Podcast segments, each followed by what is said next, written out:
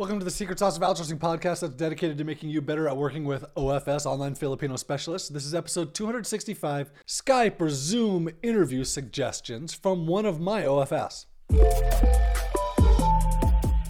So I have five kids, ages 9 to 20, and they are super social kids. Like I have other kids at my house every single day. Someone is at my house every day, whether it's with my nine year old or my 17 year old who's still at home. Always. And sometimes making small talk with like a nine year old is not that easy. um, I do make a lot of small talk with them though. Although one of my nine year old friends is super easy. That kid loves to talk. James, man, that kid, such a delight to talk to. And it's so easy to make small talk with him. So, small talk is not one of my strengths. I'm just not very good at it. I'm not very good at asking questions. I try, and it just doesn't come naturally to me. So, one of the things about interviewing people on video is small talk is kind of important. And while I personally don't do video interviews because I don't I don't like it and I don't find it necessary, a lot of people do. And so here's some some suggestions from one of my OFS, Jam, who used to train call center agents. So in addition to like the the typical questions like what are your 5-year plan or what are your strengths and weaknesses, Jam re- recommends that you start and end the interview with some small talk because it'll put the other person at ease to give more honest answers in other questions.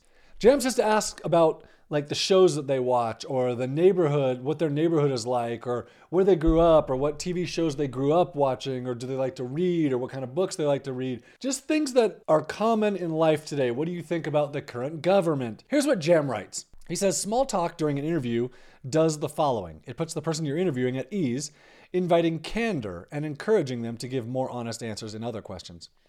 These questions, these are questions they don't really prepare for. How they talk when answering these questions are closer to what your customers would likely hear when they're answer, when they're answering calls.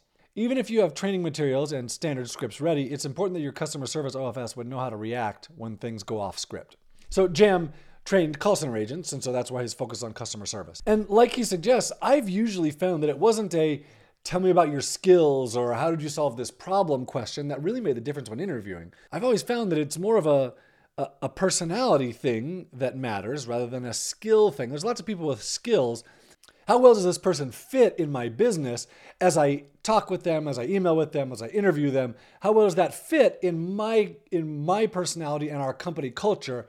Because if someone doesn't fit, it doesn't matter how good they are at their job, it's going to be a really hard working relationship. So at OneVAAway.com, one of my steps is all about interviewing and how I interview in email and all the questions that I ask and tons of questions that I don't ask but you could ask. I give you all of that as part of One VA Away. And my goal with that is number one, I want to interview how I'm going to work with people because I'm not going to work with people on the phone. Number two, I want to keep it as simple and short as possible, which sending an email takes me, you know, between 5 and 30 seconds rather than an interview which takes between 15 and 30 minutes. And then in this step, I lay out all the things you're looking for. I have six different things that you're looking for when you're interviewing via email. And it's so easy to find out if this person's going to be a good fit or not if you've looked at these things like attention to detail and how quickly do they respond and red flags. There, there are six things that I'm looking at, and they're super easy to identify when you're getting emails from them rather than on a video call,